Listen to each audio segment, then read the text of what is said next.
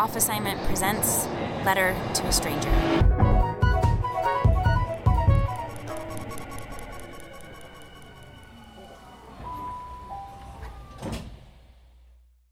Letter to a Stranger To the Man Who Spoke with His Hands. Written by Ying Reinhardt. Read by Kate Essig. It was 10 p.m. when he walked into the dimly lit crew bar. The wooden door with a dust streaked porthole in the middle creaked and then swung back violently behind you. You were new. I hadn't seen you around the Allegra before. I was on my own as usual, practicing an after work ritual that kept me sane for the past eight months. Jägermeister on the rocks in one hand, and a book in another. In four days, I'd leave the ship and be truly free. Around me were crew members in groups, cracking roasted peanuts and jokes with their fellow countrymen or their immediate colleagues. I had neither. I was a free, roving agent with too much time and not enough work. Without default cliques to fall back on, a vibrant social life proved to be a struggle. With the other Asian crew, I was mostly a perplexing subject to be gossiped about. My tapering eyes and round face are Asian enough, but my ideas aren't. Failing to find common ground, they too kept their distance. The Chinese crew only slapped each other with amusement when they knew I could speak Mandarin, but reading the characters eluded me. What a strange one, they muttered.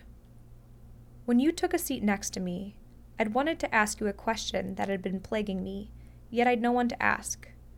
How could one feel lonely, despite working and living with 350 others in a 28,500 ton floating hotel?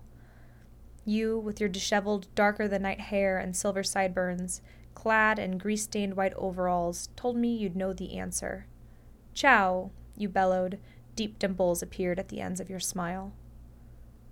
I watched you take the glass of iced Campari soda from the Filipino bar boy across the counter and brought it to your lips greedily. A drop of the shocking pink dribbled down your stubble. You wiped it away with your tanned, calloused hand and grinned, like a boy caught eating cookies that he shouldn't. You deserved it, you said. The four hour watch on your first day aboard the MV Costa Allegra was hell. Newer Costa ships were easier to deal with. A flick of the switch here, a press of button there, all fixed, you mind. Older ones, like the Allegra, still required engineers to coax the machineries to work while on their knees with their hands. But hey, smaller ones have all the charm, you said, laughing. But I didn't think the Allegra was charming. I wanted to get the fuck out. You know, the Allegra before is a como se dice, reaching for an English word that was out of your grasp. Frustrated, you asked the bar boy for a piece of napkin, and using a ball pen that you unclipped from the pocket of your overalls, you traced out an outline of a ship carrying boxes. A container ship? I prompted. Jägermeister had made me bold, my tongue loose. Brava! Container shippa! Your Italian tongue, not used to consonants at the end of a word, needed the additional vowel so that you could pronounce it. I was pleased the first question you asked wasn't where I was from. Social interactions on board usually started from there and then go nowhere. No one has ever asked me beyond what I wanted for lunch. You were an aberrant to my neat conclusion that language and sex were the only obstacles to friendship on board. On the first month of my contract, I learned that guys who talked to me only wanted to share my bed, or theirs. Italian men wanted to teach me the international language of amore. When I declined, their brioche stopped appearing on my work desk, and the hellos no longer heard. Slowly and patiently, you coaxed little secrets out of my heart. You were curious, and I was happy to oblige. You were 42 years old, but you didn't look a day past 35. I was 25, naive and restless, my first contract as a crew lecturer on Costa. It was your fifth. You'd never met a crew lecturer, you said. What exactly was it I do? I teach the crew English, I said. Ah, an English maestra, you boomed. Next time, you must teach me English. You were the first I told that I'd wanted to write a book. Per que no? You said you'd want to read it. You were the first who wasn't surprised when I confessed that I'd wanted to travel further after this contract that I'd wanted to fling myself to obscure nooks around the world. Most would have just looked appalled. Isn't this already traveling? they'd ask. You knew exactly what I meant when I told you stopping by a few hours at a port didn't mean shit. Zingra. You pointed a finger at me. A gypsy. In return, with your eyes glitteringly like reflection of stars upon the ocean at midnight, you said you'd like to do the same. Motorbike around Greece in early September. Like the motorcycle diaries, we chimed together. Your face crinkled into a warm smile. Where exactly in Italy are you from? I asked. You drew a pizza like shape on the napkin and said Sicily. Slowly, you started telling me about the love for your family, your dogs, you said you had a sister who was a Buddhist, a backpacker, and a voracious reader like me.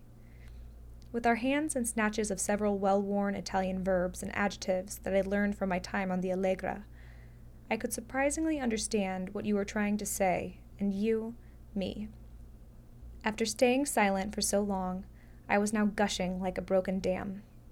As the Allegra knifed through the South China Sea in charcoal darkness, our easy banter continued well into the witching hour.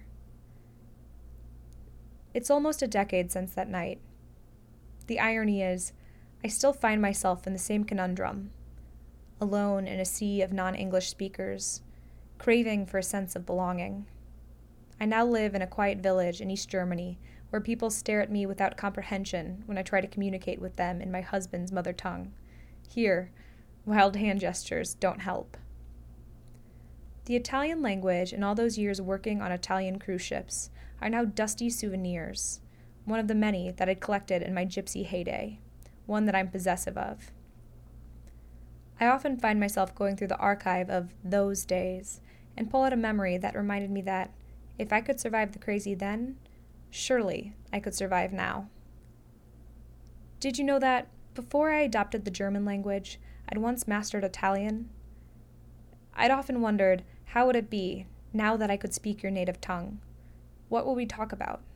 Perhaps about the book that I'd finally mustered the courage to write just this year.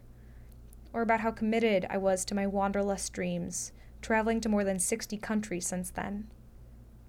Perhaps it would be of no consequence. After all, what brewed that night between us in the crew bar needed no common language.